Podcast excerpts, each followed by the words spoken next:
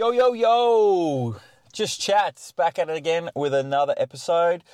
Um, this gentleman, I haven't really, uh, I guess, had a chat to, but I know about his presence in the gym and just in the uh, the overall community of Mount Gambier. So, guest, who are you? Can you introduce yourself, please? Uh, for sure, mate. My name is Ben Hood, and uh, yeah, I uh, run a couple of businesses here in Mount Gambier. Um, I'm a councillor with the City of Mount Gambier, and do a few other things like that. But uh, yeah, here we are on a beautiful day in the best city in Australia. Massive call, but uh, I like it. I like it. All right, we'll just go straight into it, man. Um. Tell us a bit about yourself, where you grew up, um, what school you went to, and all that sort of stuff. Yeah, cool.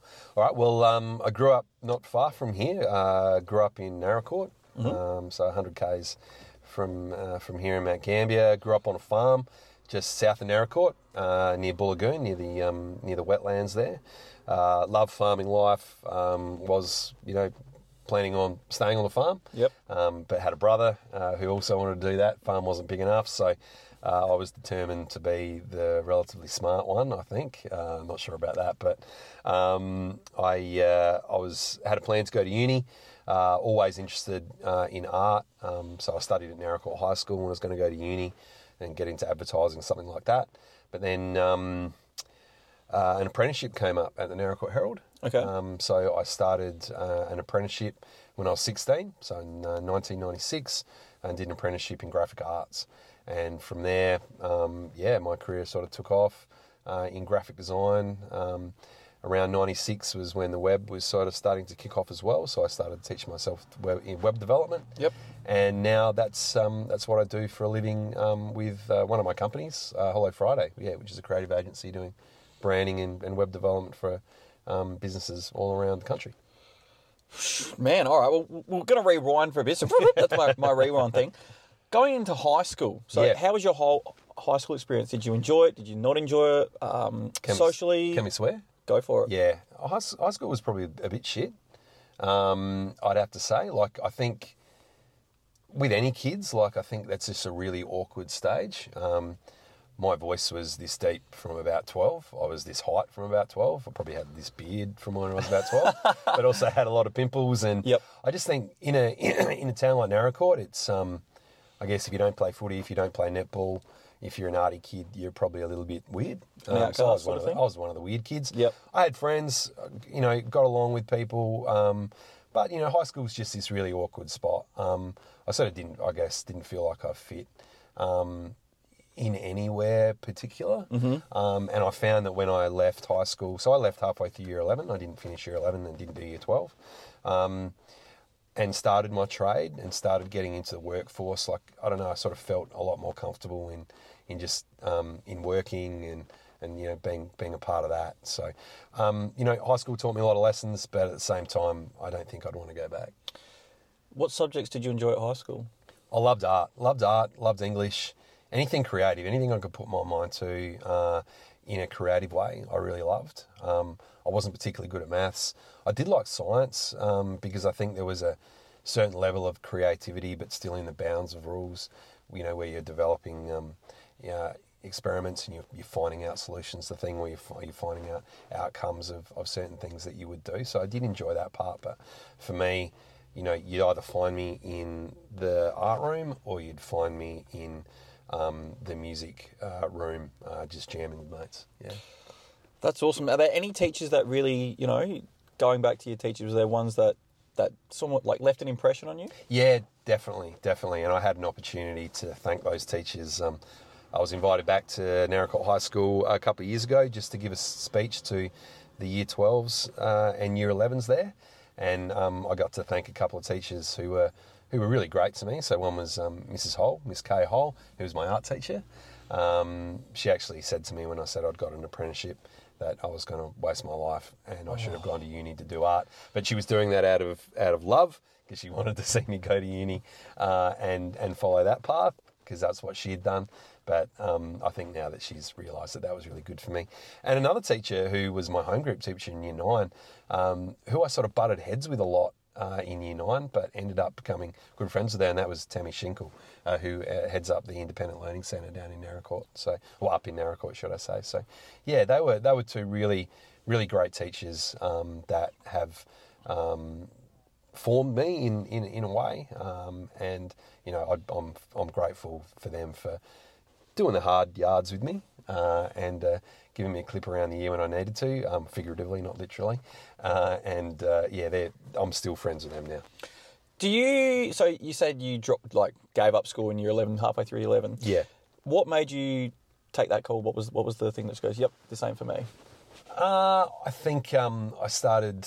I you know I got into partying as you do when you're a kid, year Yeah. ten, year eleven. Um, I sort of thought to myself, and I had a few friends who were older um, in uni, and I sort of s- saw the fun that they were having, and I probably made a call that was pretty a mature call to make, and I'm not sure how I even made it, but I think I looked at myself and went.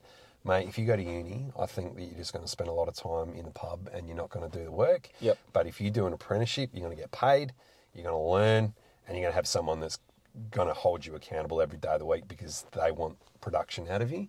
Um, so for me, I think it was more of just realizing who I was at that time. You know, maybe a little bit lazy and a little bit uh, prone to um, having a good time with mates. And I saw the apprenticeship as being a real opportunity for me to to learn on the job um, in an, in a field that I wanted to be a part of. Um, yeah, and that was, uh, I think that was one of the one of the better calls I've made in my life. Have you? Do you wish that there's almost like, say, I'm I'm a teacher, as you may Yeah. or may not know, and I wish that there was actually like a role or like a, a person that would almost like scan um, students' profiles and like see what they're doing and like see how they're going at school and stuff like that, and almost say it's time for you to stop and Yeah. go get a trade. Yeah. No, I agree with you, mate. I've, I mean, this this may be a little bit probably unpopular to say, but I think that there should be. I think that any one time there's probably ten percent of people that should go to uni and they should study engineering to become a doctor, um, you know, those types of things. The rest of the people should find what they love, get a trade, uh, get their hands dirty, earn money, and, and, and just go with it. Because I think there, there are, like, I've, I've got a brother, uh, Toby, who just struggles struggles with reading and writing, but you stick that guy in an excavator or in a big dump truck and he works in the mines and he's sought after by mining companies around Australia. And Toby is an absolute gun, and that's what he was meant to do. Yep. And he battled through school and he felt um, you know, he felt like he wasn't good enough because there was a certain set of parameters at school that he that would determine if he was good or if he wasn't. Yep. Um, you know, and that affected his, his behaviour.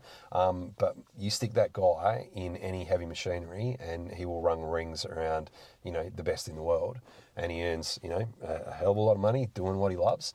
Um, and you know that if that was identified earlier, I think it, it would have saved him a lot of heartache in in sort of trying to find his way and and knowing that he was worth it because, you know, the saying goes. I mean, you know, if you if you try and teach a fish to climb a tree. Um, you know, he's never going to get there. Yeah. That's not the saying, but it's.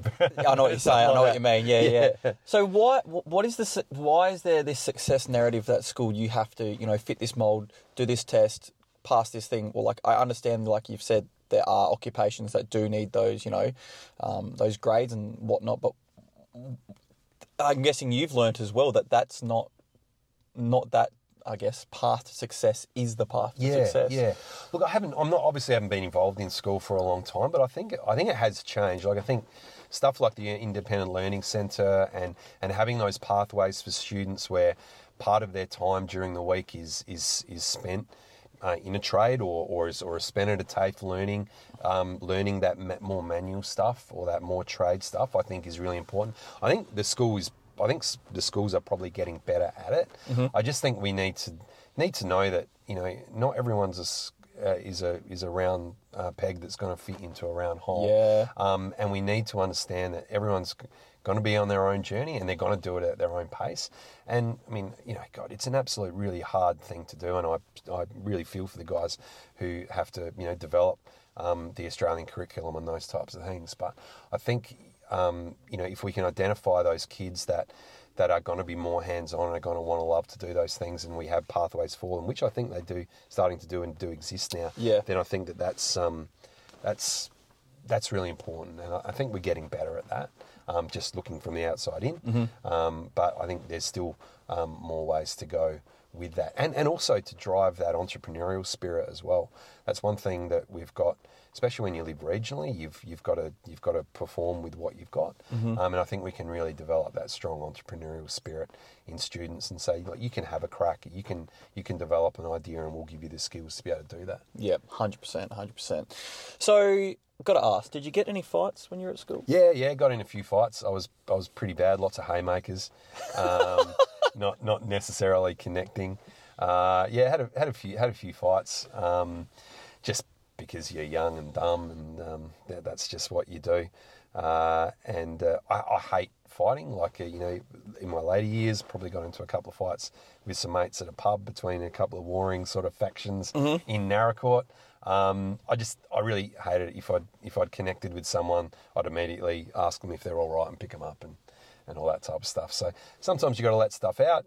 A fight's going to happen, um, but yeah, I. Uh, Back, I, I, one, one thing, I, one thing I will say is back then we we would have fights, and you know you might connect with someone on the jaw, and then five minutes later you'd have a beer with them and be mates.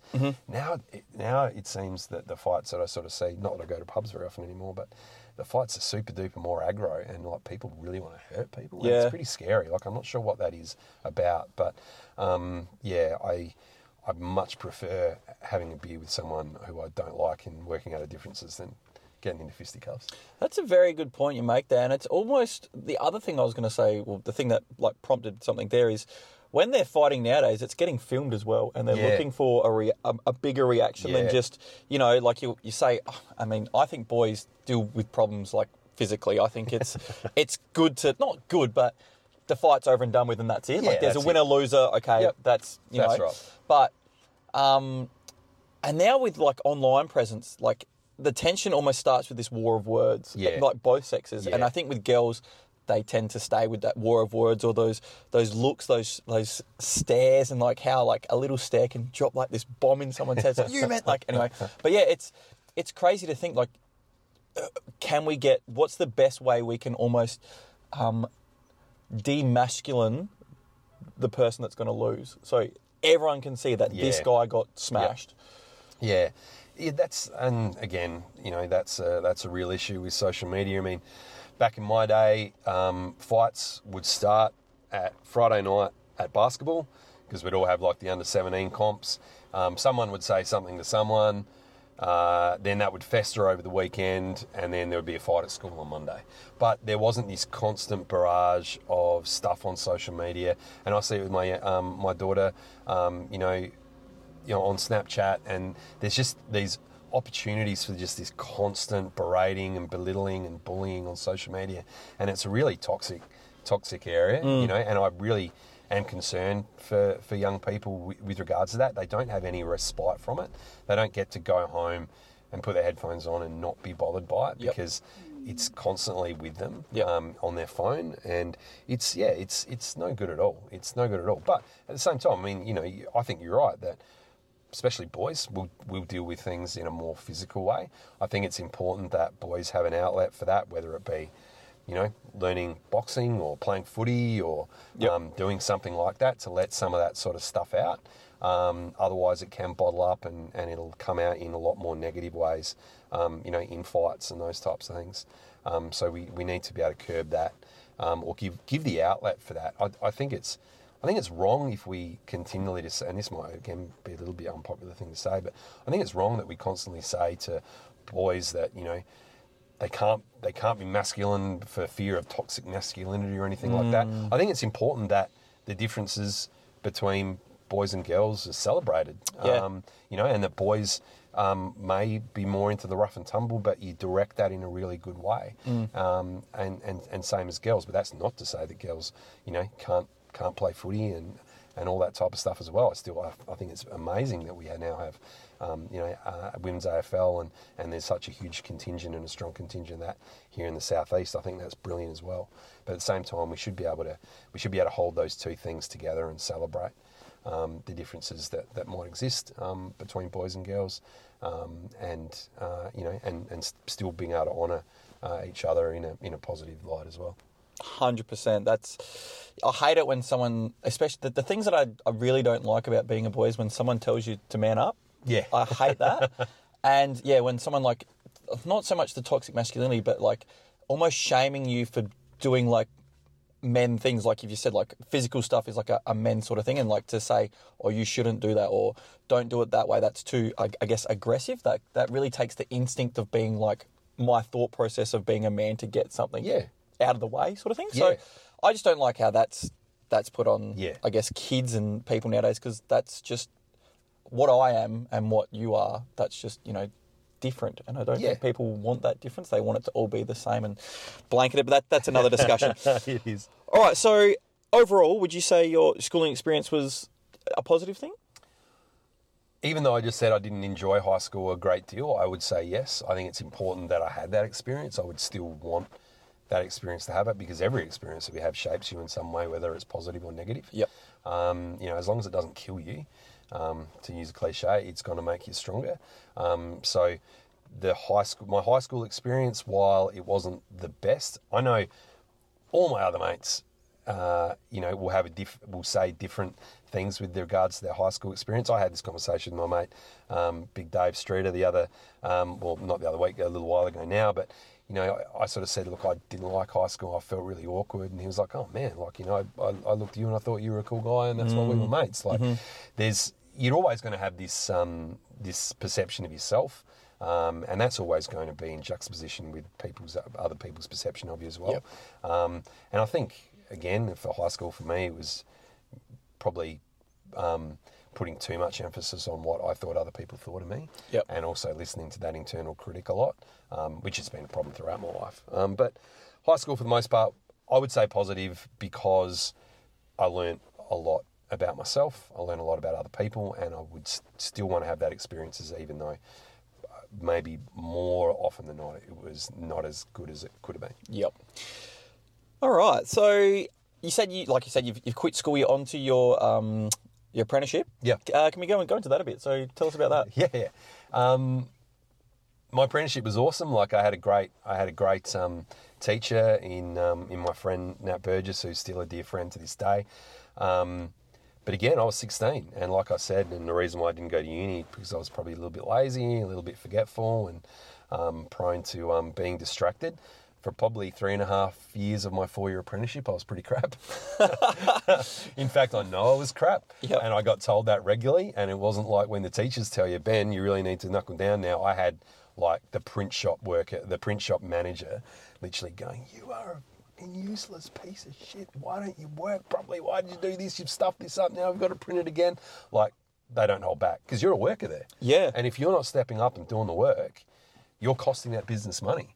And I think I cost that business a, a fair bit of money. pretty penny or two. Three and a half years. But at the same time, I would not. I would not wish. I would wish to do that again because again, I learnt. I, I learned how to do my job really efficiently and fast. Mm-hmm. Um, and I, I learned um, to pay attention. Um, I learned. I also learned that if you do stuff up, um, the best thing to do is own it Yes. and just get on with it and make sure you don't do it again. I probably was that shit scared of being told off if I'd made a mistake. I'd try and hide my mistakes. okay. Um, and again, that's just being young and stupid, being 16 years old and just being thrust into this job and being expected to be an adult straight off the bat, which is probably unfair. They, uh, that that's probably a part of the apprenticeship was not great, and I think they've got better at that. But um, you know, own your mistakes, acknowledge them, um, say sorry, uh, um, and also know how you won't make that mistake in the future. Yep. And then just get on with it and don't don't let it bog you down. Yep. Um, but you know, again, my apprenticeship was tough, but I loved it. I got to go to trade school uh, three times a year. Um, became friends with some awesome Tasmanian uh, kids uh, that were coming over for trade school as well. Went to Croydon TAFE, um, and you know, learnt my trade, learnt my skills that have allowed me to you know um, be be my own business owner for the last you know twelve plus years. So That's awesome. So yeah, you're really showing like that's your first time of being held accountable for your actions. Yeah, exactly. Yeah, that's right. It was, and it's a wake up call. It's because they literally say to you, "Look, mate, what you're doing is for the profit of the business. We're teaching you how to do it. We expect you're going to make mistakes, but you've got to pull your finger out and you've got to man up to use that word. There we go, But yeah. You've, you've just you've just got to get on with it. Um, and you know, because of my immaturity and because I was young, um, because I like going out with my mates on the weekend, um, you know, I, I it took me a long time to learn that lesson. Um, but I reckon in the last six months of my apprenticeship, I reckon I did, and uh, and I'd sort of hit my straps then. Uh, I then left my apprenticeship and started work with another great business in Mount Gambier, which uh, in Naracoorte, which is Hanson Print. Um, you know, Rob and Sharon uh, gave me a uh, gave me an opportunity to work for them, which I'm forever grateful. And yeah, and then from there, bang, I really hit my straps and got really good at what I do. Awesome. Yeah, yeah, but it took four years. At least you got there. And Yeah. d- did you feel like it was almost like a? Could you see like the the finish line in sight, or did you just feel like you'd go to work and be like, did you not dread it, but did you did you almost see like, how am I going to stuff up today, or not really, or like, No, I did, man. Yeah, I did. I felt I felt that I felt that really keenly. Like um, just you'd get there and you'd just be like, oh man, what what what am I going to what have I done wrong? Or I'd know that a job would go to the printers and I'd be there at night, like just in my bed, stressing that I'd done it wrong. Yep, yep. Because you know the web's different. Like if you can um, you can change something on a website, but you can't change something on a print job yeah, yeah, yeah, and it's really scary. And uh, you know, for my apprenticeship, I was just shit scared that I'd stuffed up everything I'd done. Like it was a real worry for me. Like um, you know, even talking about it now, I'm thinking like get anxious about it. Like uh, it's crazy, it's crazy. But you know, got through that and eventually came out the other side. But uh, yeah, as a young kid, when you just know you're going to get strips torn off if you've done something wrong and you've cost the money business, like it's not a great feeling. But you know, at the end, that sort of um, gave me a bit of a stiffer back to, to Build get on character. in the future. Yeah, build character for sure. Yeah. you know that's that's for sure. Um, but still, did I have an end in sight? Not really. I think I just wanted to get to the end of my apprenticeship um, because I felt that that was once I was qualified, then everything had changed, and Mm-hmm. I'd be, you know, I'm qualified now. I'm never going to make another mistake in my life. Yep. which is completely wrong. I make mistakes every day of the week.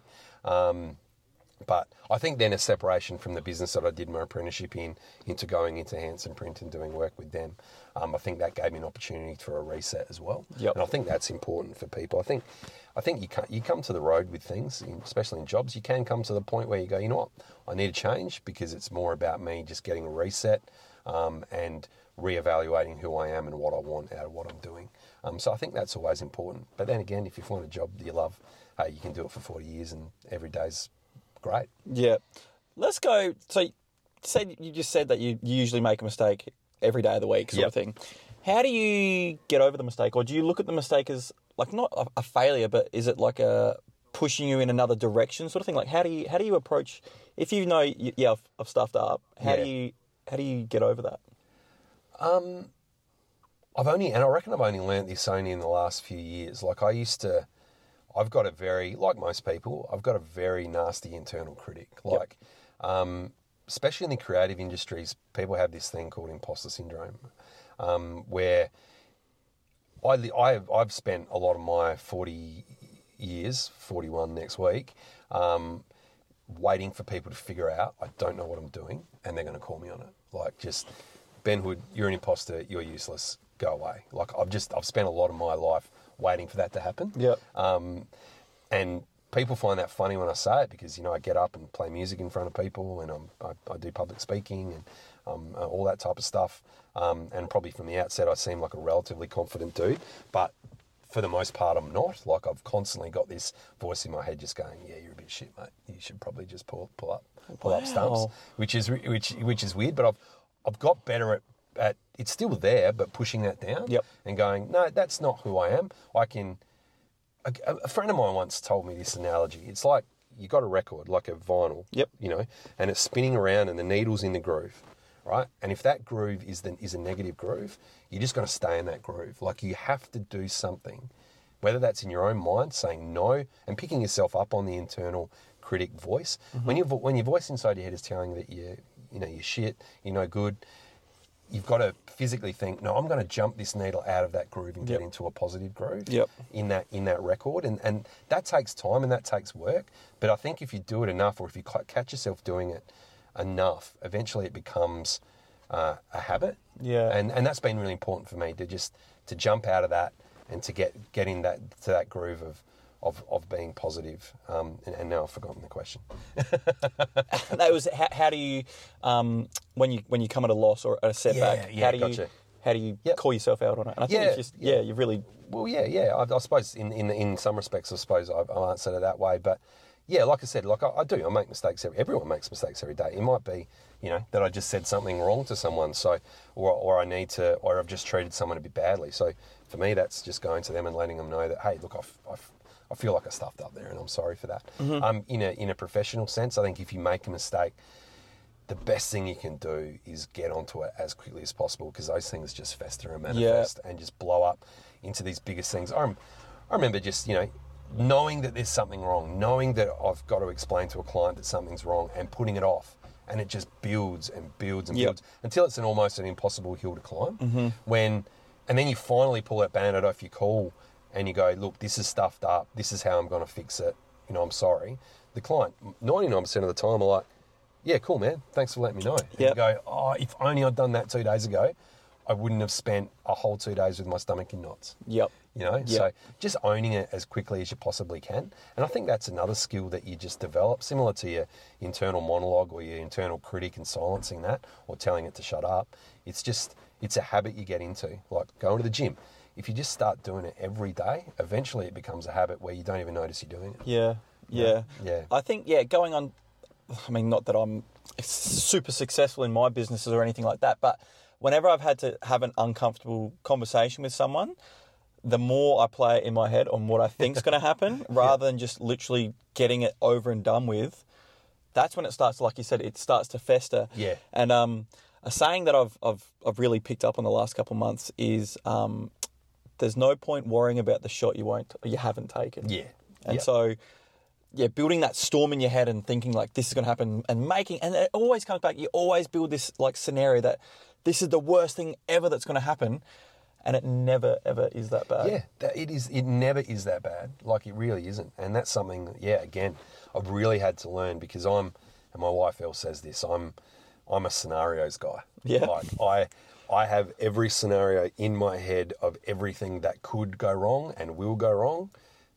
Those scenarios never tend to be what could go right and what's going to be really good. Yeah, yeah. But I do that because that is a way for me to build this sort of wall so I can brace myself for when those really super bad things happen. Yep. So I've got all these scenarios in my head going on all at once, all the time, Mm-hmm. um, just to sort of uh, build, uh, just as a defense mechanism against things that go wrong. But I can guarantee, but 99.99% of all my scenarios in my head never happen. But man, I expel some energy on it.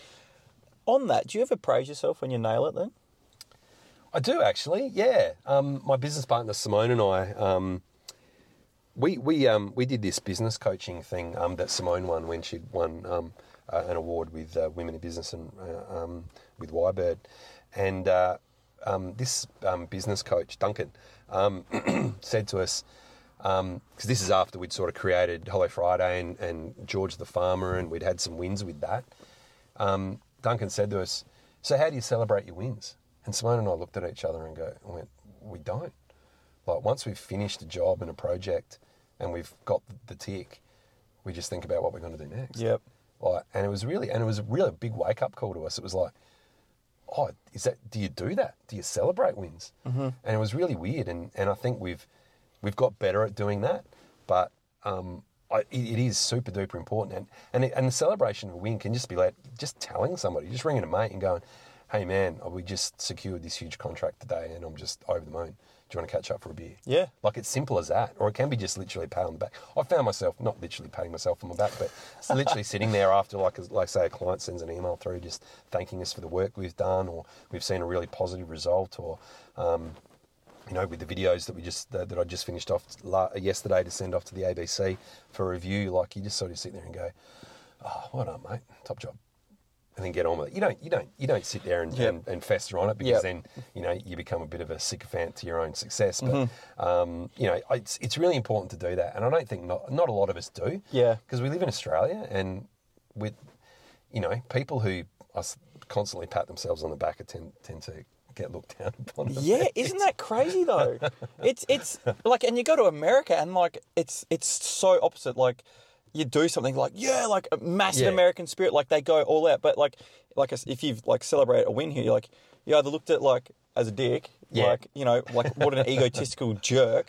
Um, but that's I guess that's the tall poppy syndrome that really happens in in Australia and especially Mount Gambier. Like if you do something good, people will hate on you. And I think the biggest thing I learned there is jealousy's earned. Yeah, it is. yeah, jealousy, and that's a really good one. And I think you can probably wear that as a bit of a badge of honour too. Hmm. With that, it's it is strange. Like the in the, in the states, like I've got some American mates, and yeah, they've got this thing in their head of like this manifest destiny that you know, if we work hard, then you know we're gonna we're gonna achieve, and and that is a good thing. And it's just like, yeah, man, that is a good thing. Like, why why why is that not a good thing here? But at the same time, like I kind of like Australians that we are a little bit understated in it. Yeah. Like at the same time, I kind of think that it's like you know, oh man, I saw, I saw that job you did like um, you know the other day. That was just awesome. You go, yeah, thanks, man. Yeah, no, it went all right. And that's Yeah. and that's the Very humble, isn't it? You know, but I think that's also really good because I think it then that catches you. It's always good to to to to, to be humble in that respect. Celebrate your wins, but also go, yeah, no, that was good. Oh, yeah. So how have you been, man? Like it's always good to because then you're not you don't you you don't fall into the trap of getting so caught up in your own self that yeah you become a bit a bit boring. Yeah. All right, so we'll just take it back to like your career. If if if there was one piece of advice that you wish you knew before you started, or a resource or something like that, what do you wish you had? Uh, what do I wish I had? Um, yeah, more money? Nah. Um, uh, it's money's always good, especially when you're starting starting business. I think. Um, oh man, I'm I'm I'm going I'm going to say that I pretty much I think I think I had everything that we needed. Like I'd been given the opportunity for apprentice, and this is just talking about going into business for myself and, and going into business with Simone and joining forces with her. I'd had an apprentice um, apprenticeship that people had guided me through it. Um, I'd had a supportive family, um, had a great business partner in Simone, um, and also you know uh, had a, an opportunity to live in in in a place that um, you know is is free and, and and and happy for people for the most part to see them succeed. So that was al al always really good. I wish if I'd been given advice early on, and this is advice I give to peop uh, kids when I speak at schools and things, is that um, find find something you love, figure out how to make money from that, and then figure out how to make part of that skill benefit your community. Yep. Um, Simone and I, um, we we endeavour to. I mean, we've never set a firm number on it, but it's probably nor- normally about twenty five percent of our week. Twenty five percent of our week will be working on something within the community, not for profit. You know, we do work for uh, Stand Like Stone and and and RFDS and and, and other other organisations. Figure out a way to do what you love, make money from it, and then make sure part of that goes back into community. Because if everyone if everyone in Mount Gambier, and Mount Gambier is a great example because a lot of people do this. Yeah. And this is what I love about Mount, Mount Yep. Gambier because there's so many, so many people are so community inspired um, and focused. It's awesome. But if everyone could give back 25% of their week back into the community in some way, like you, every place would be like Mount Gambier. Yeah. You know, every place would be- like in Mount Gambier. Like I've got a thing rattling around in my head. I want to figure out how to do it. I want to do a TV campaign on how to become a volunteer, and I want to create a website which matches up, which that ma- ma- matches up community organisations with volunteers. And I want to be able to, because everyone's time poor. Everyone might only have, you know. Five percent to give, but that's great, and I want them to. Be, I want to be able to match that up because back when I grew up, everyone's dad was a part of Lions or Rotary or Yep. rural youth or or all these other ones. Every dad and mum volunteered on the canteen or was a part of the BMX or part of footy. Um, but I've got mates now that sort of say to me, "Oh, Hoodie, how do you get so involved in the community, or how do you become a part of that board, or how did you get involved in that? And I went, mate, it was literally when I arrived in Mount Gambier, I went to the Chamber of Commerce and said, hey, do you need a board member? And they said, yes. So I put my hand up. The minute you say yes to a community organisation, you're going to get known as the person who says yes. Yeah. And they're all going to ask you to be a part of it. Like, you know, so it's once, if you initiate that contact, um, it, everything just sort of falls into place from that. And, but I've, you know, I get, I get a lot of, I get a lot of, um, uh, uh, what's the word? I've got a mental blank. But I've got, I, I, get, I get a lot of joy out of, out of my business, out of Hello Friday and George the Farmer, but I get an equal amount of joy out of the work I do in the community. Yeah. And I'm not earning anything from that. But I've just, my, some of my best friends I've got in this city, I've, I've, I've um, made by volunteering. And, and it just, it is a huge part of my life. And I just, I love it because I can see that playing that very small part for me, uh, my, my very small part linked together with everyone else's smaller part makes the whole of Mount Gambier so much more better. It's funny you say. Well, not funny. It's it's. There's other people that I've talked to so far, and they've said that the best thing they do is give. Yeah, yeah, definitely. That's that's awesome, man. That's that's really good. All right, here we go. Time for the bulk of these questions. what shit just does not work? What shit just does not work?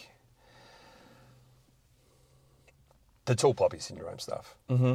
Like, um, it's it's weird. Like when I, when I first came into the Chamber of Commerce, and we we were trying really hard on the Chamber of Commerce to um, to you know get Thursday night shopping to work and to get everyone opening at the same time. Yep. And there was this. I came across this culture that it was like if the shop next door to me closed down, it'd be like, yeah, I outlasted them, and you'd almost you'd almost be happy for someone else's misery, and it's like, mate, you've just halved the traffic past your shop. Yeah. Like it's it's just really weird. I just don't get I don't get how jealousy works. Like I think I think I think we just need we need to get back into a mindset of celebrating other people's wins and being happy for them and that. And again, I think Mount Gambier does it pretty well. Um, but at the same time, there are still a little bit of a hangover of, you know, um, you know this um, um, this almost vicarious sort of um, uh, feeling of glee when someone else fails. Yeah. which is terrible. Yeah. Um, but that that stuff doesn't work, especially in a regional community. We have to celebrate all the wins, and we have to. We've got to look. We've got to try and look to the positive side of of of, of the things that we do. Um, you know, I'll I'll bring up. You know. Uh, the Rec Hub, the, the Wulanda, um, which we which we're doing as council, you know, so many people are very very positive about that because they know what the benefits will do for the city, and I've been a huge advocate advocate, advocate for that before I was even on council. But there is a, a, a small group in the city that that literally want to see it fail no matter what. You Yeah. know, which is weird because um, look, I understand that you know. Um, uh, you know, there's there's there's there's differences in in in the in the price and all that type of stuff, and I appreciate that. And as council, we had to make some really hard decisions, and I was kept up at night on that. You know, and I tossed and turned on whether I was going to support the project or not. But at the end of the day, I knew it was going to be such a huge benefit for this city. My great my great grandkids are going to use this facility. Yeah. You know, in Mount Gambier, and we deserve it as Mount Gambier. We deserve this facility, and I'm really proud of the work that we've done in that, and it, and it is going to be amazing. But there, there are some people that would want to see it fail to the detriment of the city, and I almost feel like they'd rather see tumbleweeds go through the main street than see this city grow. Um, you know, which is which, which which and it's only a very small group of people. So many people I speak to are super positive, and even the people that pull me up on it and go, "Hoodie, man, seriously, this is a lot of money. Um, we're not sure about it." I, you know, when I when I when I talk them through the process of what we did, they come they they they come around. They might not still not agree with that, but they understand the benefit that it's going to be for the city.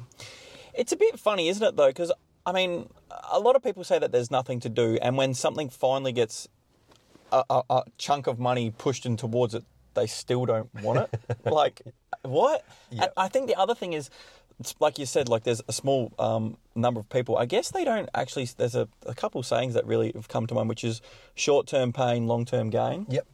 and the other one is I think especially nowadays because like everything's so accessible so instantly. I like to call the current, um, I guess, um, not generation, but time period we're living the microwave generation. Is that they want it done now, as Yeah. quick as possible. And so you know they've got access to Netflix. Like I remember when I was growing up, if I wanted to watch The Simpsons or if I wanted to watch um, anything, I had to watch it at this time, otherwise I missed it. You know what I mean? that's but it seems like these people they want it now. They want everything that all the good things that come from it now. And if they can't see that happening within a week or so, it's Yeah. shit. Yeah, yeah, yeah, most definitely.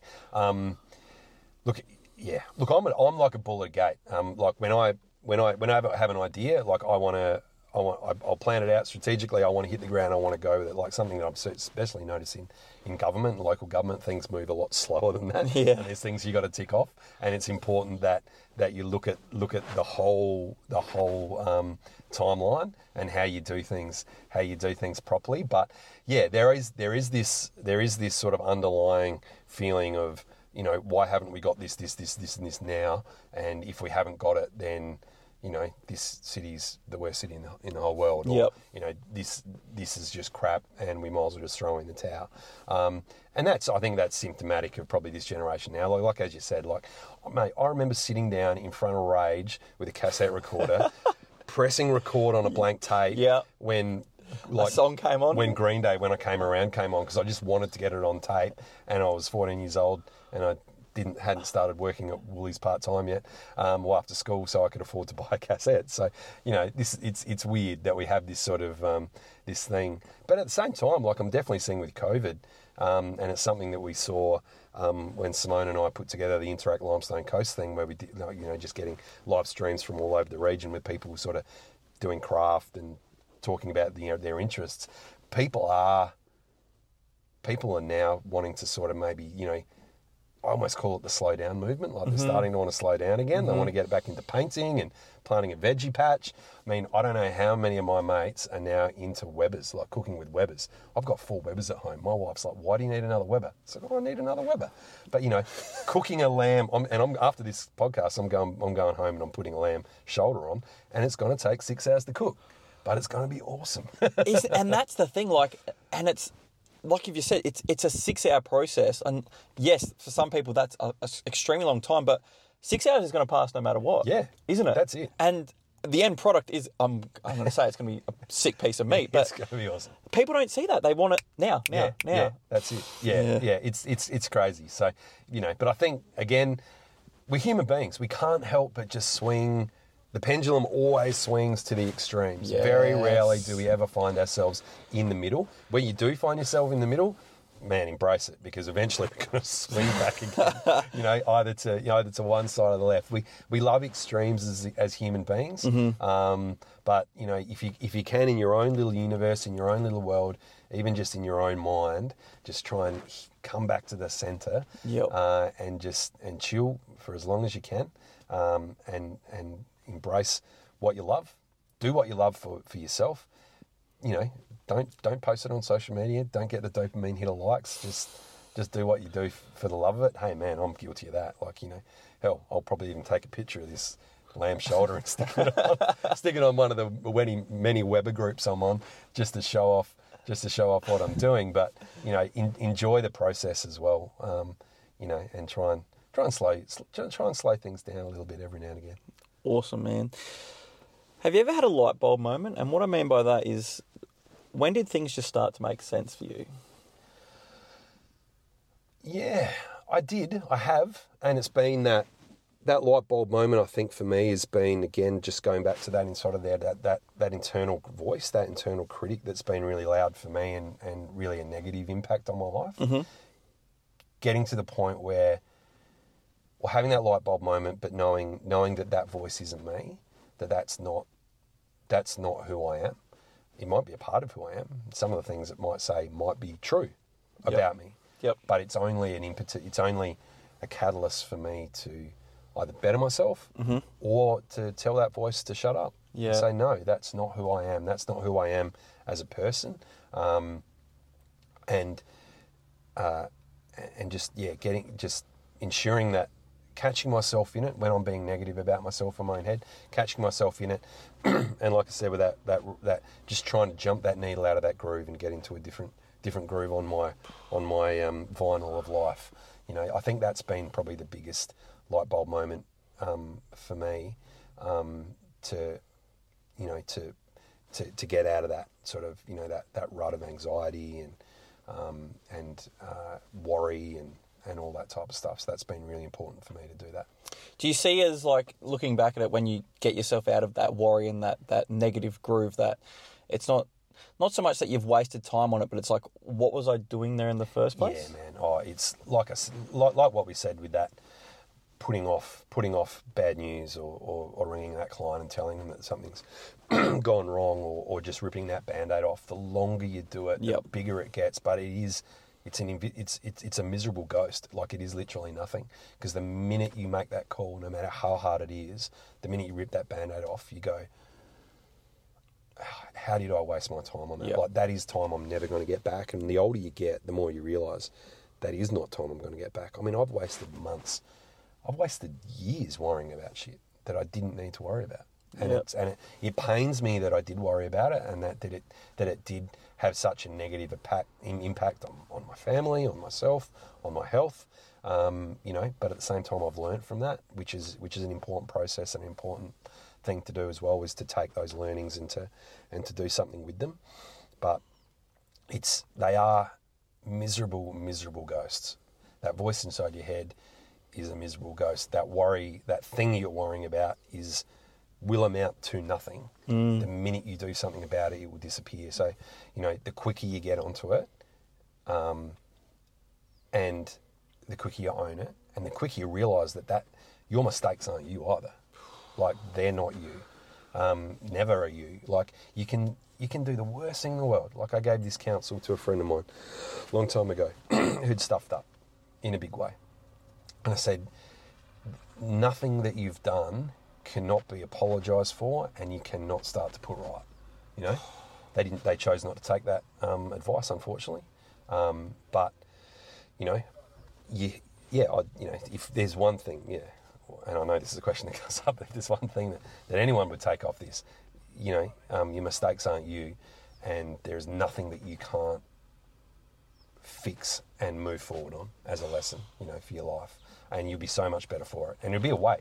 A weight gets taken off your shoulders um, the minute you do that, the minute you acknowledge that, and that it that it's not going to be this pressing thing, this miserable ghost in your life going forward. That's some some absolute gem knowledge right there, man. That's Man, I hope I remember it so I live by it. I have to listen to the podcast. all right. Um, I guess we'll go. Yeah, we'll start going into these ones now. So, what do you think most people are doing wrong, like day to day? What is just the thing that's a waste of time? Um, oh man, I'd be hesitant to to um, to pick out what other people are doing wrong because I do I do lots of things wrong every day. Um, yeah, I think it's again. I mean, it's I suppose to that part without mistakes, like feeling like your mistakes own you when you can just own your mistakes and move past them. Yep. But I think I think it's also worrying what other people think of you. Yeah. Like don't don't that that's that is almost as bad as that internal voice inside your own head, because that internal internal voice inside your own head is is a nothing voice, and the scenarios and the and the things that you think people are thinking about you mm-hmm. are never ever true. Yeah. They're not thinking about you. My grandma gave this advice to my mum, and my mum gave it to me. Don't worry about what people think of you because they're not thinking about you. They're thinking about themselves 99% of the time. Yep. And they've got their own internal voices mm. and they've got their own shit that's going on. Just don't worry about what people think of you because they've got their own shit.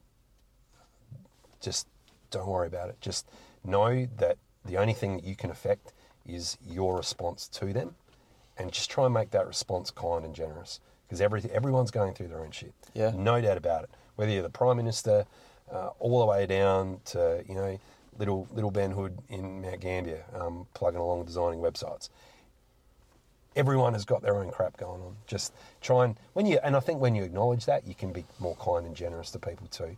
Um, I, I listened to a I I listened to a, a podcast, um, and this guy says the best thing that he's ever done to make himself more kind to people is to literally picture everyone as their baby self. Because when you look at someone as, if you look at someone and you go, you were a baby once, oh, you would have been a cute baby. I can't be mad at you. I'm going to be nice to you now. and no, no joke, it works. Like if I'm thinking about someone who's just has been giving me grief, or um, you know, and, and I had a had a bit of that a little while ago. A lot of people didn't didn't necessarily like me for some decisions that were made, but you know, just think of them as their baby self. And you go, oh, man, how can, be, how can you be angry at a baby? That's pretty good. Um, yeah, I'm going to touch up on what you said there. The thing, another thing that I really learned in the, like, I guess I'd say the last year is that real estate that's in your head. Yeah. If you're letting someone else occupy that with their opinions and their voice, then, you know, they, they're almost controlling you. Yeah. Like, why would you let someone like say for example if you've got a house and you're letting someone just go in there for free and you know you're paying all the bills and all this stuff and they're using your space which is your head that you wouldn't let that fly so why let someone else's opinion or voice or judgment really get to you when there's no point Yeah, that's it. And there is no point, but it's a. Again, it's hard to call yourself out on that isn't it It is. It's a muscle that you've got to develop. Like same as you go to the gym and you and you and you work on things that you want to look better. You've got to do that internally. You have to do that emotionally, um, you know, and and consciously. That it's a muscle that you need to train. When you find yourself listening to that internal critic, when you find yourself thinking that someone doesn't like you or or, or they have said something nasty to you and you've given them that real estate in your head, you've got to consciously think, no, I'm not going to react to that. Because at, at the end of the day, that's all you've got. You've got your reaction to those external uh, environments and those things that are happening. And if you choose not to react to it and you develop that muscle and you build that up, um, you know, you're gonna you're gonna pull you're gonna get to a point where you pull yourself out of it automatically. Yeah. You know, just like getting going to the gym or you know lifting lifting big weights. Eventually, that big you know 80 kilogram bench press is is just going to happen Yeah. because it's just muscle memory and you've got the strength. Eventually, when bad stuff happens, when that internal critic cranks up, when someone out in the community has a go at you, you are going to naturally just be able to go, yeah, yeah, I take on board what you're saying. I don't agree with you. It's not going to form who I am and my opinion of myself. Happy days to you. I'm, I'm looking at you like you're a baby now. I think you're cool. Bye. you know? So we'll flip it on its head. So people that you know what what people are not doing day to day. What do you think people shouldn't? Uh, what are, sorry? What do you think people aren't doing enough of? So what do people overlook?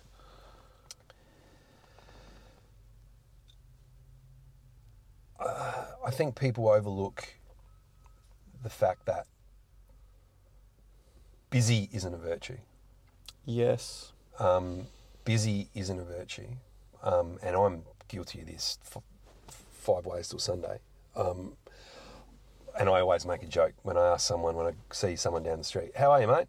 You know, and they always go, "Yeah, busy." Yep. Or they'll say to me, "Oh, Hoodie, how you going? You know, how's work? Oh, mate, busy." But I always followed up with, "But hey, everyone's busy." You know, and they agree with me because we all are, because we all are. But you know, computers were meant to make our lives easier. They haven't. They've made them more constantly all the time on. You know. Yeah. Um, and I think that um, what we're not doing enough of is is is is just taking time, taking time to do the things we love, taking time to hang out with the people that we love, and making them important. I mean, I look at some of my mates who have got that down, and go, and I envy them. Like I, Yeah. I look at them and go, oh man, you guys have got it right.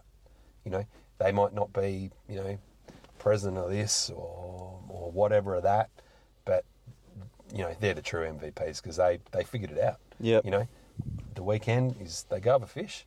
You know, they they go down they they they just go down for breakfast uh, at Metro or um, you know they go have a beer with their mates on a Sunday afternoon, um, and you know and and they know in their own head, man, I'm I'm doing this because um, because I don't have to be busy all the time. That's not who I am all the time. Yep. And too many of us, and you know, and I. And I say this, and when we say, you know, what are people doing wrong, or what are, what are not people not doing that part of, I'm not talking about other people. I'm talking about myself. At the end of the day, this is what I do wrong. You know, busy is a state of mind, or busy is a uh, busy is a um, uh, is a job for me, um, and I've got to catch myself on that. And we've got to figure out that you don't have to be busy all the time. Um, you know, you've just you've you've got to find that that slow down time, that breathing space, um, whatever that might be, um, and enjoy what we've got. I mean, you know, we do. I mean. I'm the most parochial Mount Gambier person you find. I honestly think this is the greatest city in the world, mate. I love it. I love it. And I've, I've been to other cities. I, I know that we're cold and, and other things, but you know, I just I love what we've got here. And Yeah. it's it's it's the I reckon it's the best of everything. So just yeah, slow down and enjoy it. You know, way to go. Tell me about your biggest setback. Biggest setback. Um, oh man, I don't know. Uh, one of the, I think um, my life would have changed a lot. Um, would have changed a bit, I think, if my stepdad hadn't passed away from cancer, because it was right when I was, um, right when I was in a really funny spot um, with work and relationships and just knowing who I was and what I was meant to do with my life. Mm-hmm. I was sort of, you know, 20, 21, was just in this awkward spot. Things weren't going the best for me. And I think if Patrick had been around and sort of been there to speak some wisdom into my life, like I think things would have been a lot different. But also, at, but at the same time, like I think, you know, that also shaped me because I became a bit of a father figure for my younger brother Liam. Um, you know, and, and I would never, and I would, I'd hate to lose that. Um, although it would be a million times better if Patrick had been been there for Liam. Um, but you know that that relationship that I've got with my brother is very very sacred to me, and, and I cherish it a lot. Um, and I think, I, yeah, I, I'm hesitant to call it a setback, but I think my life would have been markedly different. I think I probably would have been. I think I would have learnt these lessons earlier had Yeah. Patrick been around. Yep. Um, so I think that's a setback, but at the same time, I'm forever grateful and blessed for the life I've had because I've got a beautiful wife and three beautiful kids, and I run a couple of businesses, and again, I live in Mount Gambier, and I've got I've got amazing friends, and I'm doing what I love, and I get to serve my community and um, and be a part of a you know play a very small part in a in an awesome place. So yeah, I, I haven't had too many setbacks, but that would be one that would have would have made my life differently and probably maybe a little bit easier earlier. So did you Patrick? His name was sorry. Patrick. Yeah. So would you say that? Um, I guess I think it's really important for males to have like a a- male role model or someone to you know to get those life lessons from. Like I think males are like like we I think males are very brutally honest. We're very factual. We're very logical, and just having that um, male role model really shapes. Um, boys into men sort of Yeah. thing would you say that was that was his job Yeah, yeah, definitely. And that's not to take away from my dad. Um, you know, uh, um, my dad's been a good dad too, and has certainly taught taught me a lot. Um, but you know, obviously, my mum and dad had separated, so Patrick was someone who was very present to me. Um, you know, he was a very kind and generous man, um, but didn't take shit either. like he'd call you out on it. And I think that um, you know, it really it really pains me um, that um, a lot of kids don't have that positive male influence, and Yep. I think that that is an almost I think I think that's an epidemic in this country, if not around the world. Yep. That there are not those positive male role models. I think that that um, especially for boys, but also for girls, because I think that without those positive role, male role models, boys don't know what it is to be a man yep um, and how to um, and how to harness that masculinity to to be positive, um, and to be protective. And girls, when they don't have a positive role, um, male role model, don't know what it is that they should expect from a man yes. when they get into relationships and when they're into when they're in business. And and they think that the stuff that some blokes do is okay and when it's completely not you know? Um, and I mean first and foremost positive male role models are about the respect that should be shown to women but also the respect that should be shown to other men when you're talking about boys and for girls it should be to know that they deserve respect. Um, and I think that we I think we would see a markedly reduced domestic violence in this country if there were more positive if, if there were more positive male role models both for women and for men because girls would know what what sh- what what should they expect, and boys Yeah. should know what they should be doing Yeah. um, in in in that. Um, I think that's and that can be, look. I understand that there's single families and um, and there's and there's um, same sex families um, and. And, and all, all power to you. And positive role, male role models can be grandfathers. They can be um, they can be uh, they can be family friends. They can be anybody Your boss. your boss. You, they can be. They can be anywhere you look. Can be a positive male role model. A, positive male role model for me was um, a friend of mine called Malcolm, uh, Malcolm McEachran, uh, down in Naracoorte at Hanson Print. Had a huge positive effect on my life. He, you know, he taught me that it's, you know, uh, it's better to be kind. It's, it's, and it's better to be, you know, it's, it's good to have a bit of fun, and um, it's good not to judge. Like he gave me some really good, um, really good positive um, models to sort of follow in my early twenties. Um, which I probably missed out with Patrick. And you know, my dad has shown me that it's good to be industrious, and it's um, you know, it's good to um, it's good to get your hands dirty. And my my grandfathers, both Lindsay on the Hood side and Lavington on the on the Fisher side, were both very different men, but both amazing influences on my life, and taught me how to work hard. Um, taught taught me that faith is good, um, and that um, and that whatever you do, you, you give back to your community as much as you possibly can. You play that small part in your community because um, without it, communities don't exist. Yeah. Do you think, I guess, because a lot of young males are now, you know, on social media and they're seeing this, uh, almost this boy that's just like, almost like a rat bag and doesn't really, like, they make success look easy. Yep. Do you think that that's damaging? It is. It, it's damaging in a sense that um, nothing is easy. And like what we said with, you know, to coin your phrase, Mo, like the, the microwave generation, everything Yeah. happens now. Like, you know, kids come out of uni, they expect to have a $120,000 job straight off the bat. Bang, that's going to happen. Or, you know, you, you go into a trade and you expect, you know, how you're going to knock up a house in half a day. And you're going to have, you know, you're going to have the best, um, you know, best, uh, you know, dual cab ute uh, the, the minute you, you start your trade apprenticeship and all that type of stuff. That That's not realistic. It's not true. That's not going to happen. Um, all of this is hard work. And, and part of being a positive male role model and a positive female role model because I've got I've got I've got women that speak amazing wisdom into my life and I'm and I love them for it. That you know these things aren't easy and Yeah. these things take time and you need to develop your skills and again you got to make mistakes but the mistakes aren't you um, own them uh, own every single part of it even if you've got to sit and wallow in that um, not wallow but even if you've got to sit in that feeling of oh man I stuffed up I'm such an idiot if you just got to sit in that for a bit but then break out of it then you know they, that's good too Yeah. but um, yeah, nothing happens overnight. Um, you know, to quote a famous commercial from back in the day, it doesn't happen overnight, but it will happen, and it will happen. You know, um, this is what you know. This is what I'd speak to all the young guys and all the young girls out there, especially with the, the horrible sort of um, rate of suicide that we have in this country.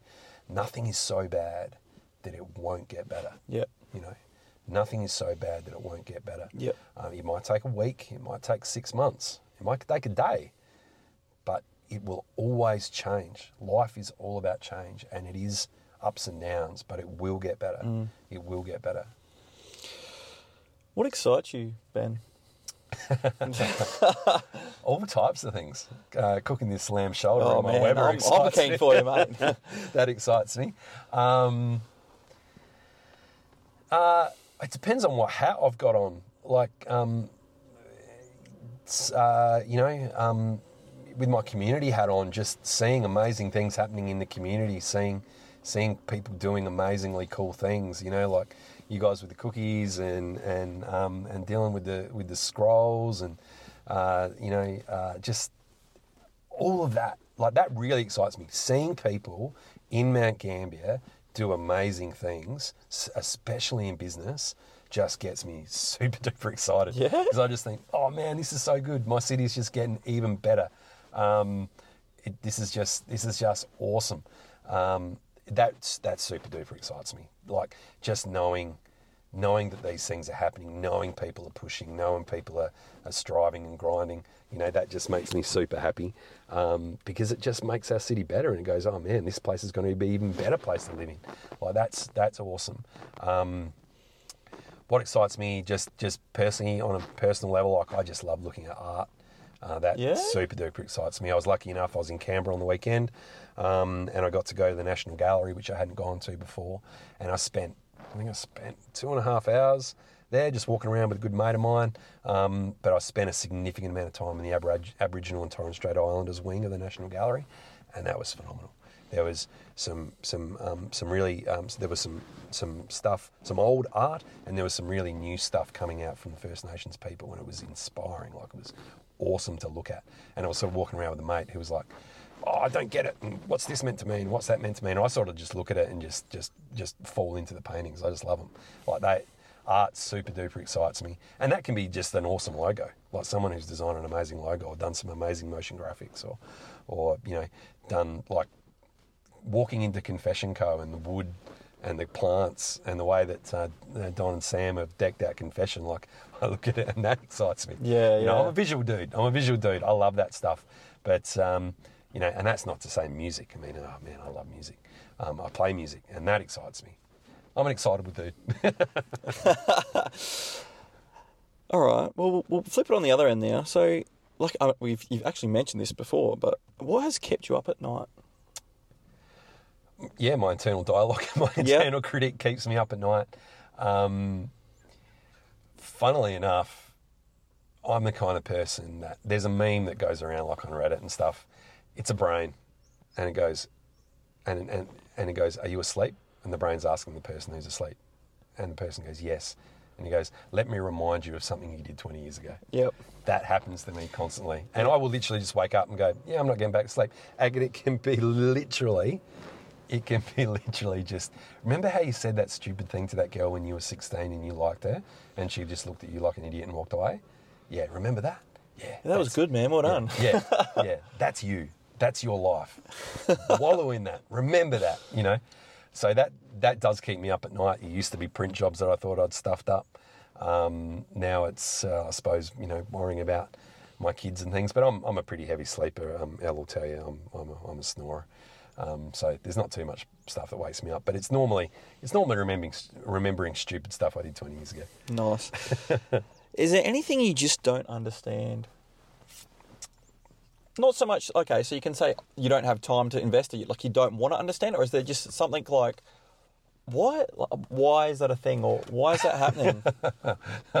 um, uh, TikToks. I don't understand.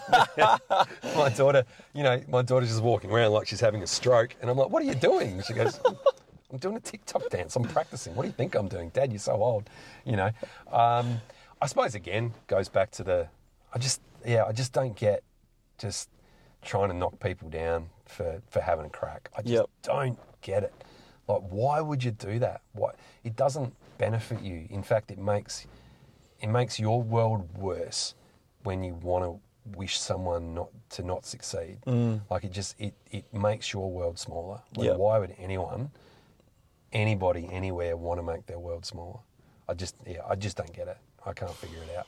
You know, um, you know. I mean, we all have times where we sit there and we look at someone who might be a competitor or someone who's vying for the same sort of thing. And you look at them and you're like, oh man, uh, why did they have to get that instead of me? And I get that. That's just natural human instinct. But just just out in the public, just seeing someone someone do something good, like why wouldn't you just go up and go, man, amazing job, well done, you know? Because there's in, in, in, in that giving moment, I think I think everyone gets something out of that, yourself included. Yeah. Do you reckon that'd be an ego thing? Oh, it's definitely an ego thing. I mean, yeah, it's um, you know, and we've all got egos. I mean, man, I've got an ego. Don't worry about that. Um, and you know, and you sort of wish, oh well, you know, why isn't it my turn? Why didn't Why didn't I get that? Um, but yeah, it's uh, you just got to remember that that with every with every success, irrespective of whether it's yours or someone else's, it's making the world a better place and Yep. a bigger place, and that will only benefit you. And you will get success, and you'll focus on it. But if you make success for success' sake, you might not get it, and when you do, it won't mean nearly half as much as what it would have mean if you actually did it for the right reasons. Bang. That's that's a bomb right there. What's the best compliment someone's ever given you? Uh, Is this that bit where you feel like a dick? 'Cause yeah, like- you do. Yeah. Yeah. um, best compliment someone's ever given to me. Um, oh man, I, uh, da, da, da. I don't know. I don't know. I mean, you know, there's you always sort of get a bit chuffed when someone goes, "Oh man, have you lost weight?" I'm like, Yeah, man, I've been working at the gym. I have lost weight. Um, I'm terrible. I just I'm, I'm fat Ben, skinny Ben, fat Ben, skinny Ben. I go up and down all over the place. I can't help myself. I like chips and uh, burgers and things too much, so I got to catch myself. Um, oh, I, I don't know. I can't I can't really think um, what it what it would be. I, I want to. Yeah, It's hard, isn't it? it is. It's super hard to actually think about what would be the best compliment anyone's ever given me. Um, uh, I don't know. I just, I, don't know. I, I honestly don't know. Um, I had a mate of mine, uh, a very, very, very close friend of mine, whose wife was having a bit of, bit of surgery yesterday here in Mount Gambier. And I just said, you know, hey mate, I'm, I'm definitely praying for you and Sarah uh, today. Like, you know, I hope it all goes well. And he wrote back, man, that means so much to me. Thank you. Like, to me, that would be the best compliment I've had, at least in the last week. You know, that's um, that that's that's really beautiful. That um, you know, that a mate that me, you know, praying for them or thinking of them means means a lot to them. So that's that's important for me. Yeah. All right, man, we're coming coming to the end of it now. So, is there anything that you wanted me to ask you, but I did not? Um, I don't think so. No, no, I don't. Uh, I don't think. Uh, I don't think. I just yeah, I've really enjoyed just ask, asking the questions, and I think podcasts. I've been on a couple of podcasts. They're quite cathartic because I guess the questions prompt you to to think a little bit more deeply about what you do and what you think. Um, so no, I don't think. I think I think that's a great question. Is there anything that you'd want that you'd want me to ask that you haven't? I said no, because everything you've asked has made me think a little bit more deeply about myself. So I've expanded my horizon, and I hope that um, that the people listening have, have expanded their horizon a little bit as well. And and yeah, maybe they've it's prompted them to have a little bit of think about where they're where they're at, and hopefully that's helped. Is there anything you want to ask me? I don't know anything about your businesses. Yeah. Um, well, at the moment, so as you know, UFT is now done and dusted. That was that was a very interesting time. very interesting time. I learned the, I guess, the monopoly of the food and business industry in Yep. Mount Gambier. I didn't really see that before, so it was almost like a a behind the scenes in eight months. I saw a lot happen. Yep. Um, at the moment, there are some things. I've got a few gears turning, oiling this, oiling that, and hopefully about to turn the crank on something. But um, keep that under wraps just for now. But um, other than that, man, it's just I just enjoy like just getting uncomfortable, like especially with this podcast. Yeah, like I'm just like people saying like I was I was floating the idea around. I was like, why don't I just do it?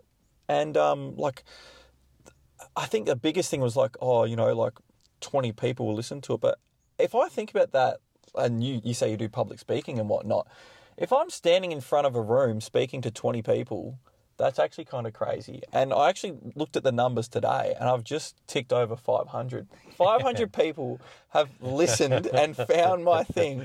Nice. And that's so crazy. That's Yeah. a school. Yeah, it is. It's a it's a whole it's a whole school of people. Um, and it's by choice. Yeah, yeah, that's it. You're so, not forcing. so that's that's really that's really hit hit hit me like not for six, but it's really like going, wow, I can actually, you know, when I put energy into something, it's it not to I guess toot my own horn, but like when you put energy something that you really want to work, um, it works. yeah, brilliant, brilliant. I'm going to ask you this too. One more. Yeah. Um, with my councillor hat on. What in 20 years' time? What would you like to see Mount Gambier looking like? Ooh, okay. I really more not diverse, but more cultured eateries. Yep. I really, really want a good dumpling place. don't we all? Don't we all? Um, but yeah, food options. Um, I, I want to change that monopoly of, um, and I've, I've caught myself on it. Instead of going to the regular places now, I do dip my toes in other places just to see what it's like. And I think that's really important Yeah. for a town to grow to not have that this is the place where I get my coffee or this is the place where I go and eat it on a Friday night. Literally change it up. And there's some really good places here. Like it's it's crazy to to see that. So yeah, I'd really like some new some new eateries, some more culture, um, cultured places to eat. I I'm really looking forward to this recreational centre. I'm I'm super keen on it. I'll definitely spend some time there. Sweet. But I guess the other thing would be I want a place for non or people that don't rely on alcohol or drinking to be like say open past one o'clock Yeah, cool. like something to do. I Yeah. like. I mean, there are. I mean, I, I guess again, being only like thirty thousand people, but there are some places in Adelaide and Melbourne. They've got like, and not that it's for everyone. I understand that taking the risk in this sort of business would be quite difficult, but they've got like a, it's a games shop. So you go there. They have tapas and like hot chocolates and stuff, and you just play board games. And the and the staff's job is to teach you how to play the game. Yeah, sweet. So that's really really cool. Or even just like um, like an arcade or just something like that. We used to have that sort of stuff, and like um, I just want to be able to do. Not that there's not much to do, and I think like man, look at the nature. Look where we're sitting right now. There's, Yeah. it's crazy. But when it rains or when there's something I can go to and do something, um, I think that'd be really cool. Yeah, that would be cool. That would be cool. I think. Yeah, I, I mean, I agree with you on all points. Like, you know, some yeah, some um, some diversity with regards to, to eateries uh, in the CBD. Yeah, and some and some places where it's just yeah, it's it's cool just to chill and hang and relax, and it's not predicated on you know getting getting smashed. Yeah, I was gonna say because not everyone like I don't want to go to the pub. Yeah, yeah, I want to go somewhere else and yeah. do something. Yeah, I think I yeah, and I think look, I think we're I think we're we're on the cusp in Mount Gambier. We're we're ready to do that. I think more people are taking more chances and more risks in in, in doing those types of things. And um, you know, I think I think we need to foster that and we need to promote that and we need to we need to celebrate that. We need to celebrate people who are, who are having a crack um, and, and, and give them as much help as they can, whether that's from council or RDA or the LCLGA or wherever. Um, give them, give people the tools to to jump, you know, feet first into those types of things because it's only going to make the city better. It's only going to in, in, expand everyone else's, you know, little universe and um, and and we're going to be happier and better and healthier for it. So Yeah, so that, that's what I reckon. Spot on, mate. Nice All right, work. last two questions, man. Yeah. If there was a billboard that had a piece of advice with your name underneath, what would it say? The last time I had billboards around the city, someone drew glasses and a moustache on them on my, on my council corflute, so they might do that this again. Um, ah, what would Ben Hood say? Um, yeah. Uh, oh, I don't want to be too negative, but it'd probably be something along the lines of, "Yeah, you aren't you aren't your mistakes," or "Nothing's nothing so bad that it can't get better." yeah, yeah. something like that off the top of my head. Um, no, this is what I would say. We are so fortunate to live in the 21st century. You might as well have a crack. And I, like that stole a that, off Adam Spencer. That's okay. All right, man. Last question. We'll Yep. finish it off here. If there's someone listening here right now and there's one thing that you really want them to absorb from our chat, what is it? yeah, it's that it's that thing that I've you know been constant learning for me over my life is is just don't don't listen to don't listen to the internal voice. Um, catch yourself in it, pull yourself out of it. Um, know that that you're worth it. Um, that that that you are, you know, that you're a human being that is gonna stuff up, that's gonna make mistakes. That that is not you.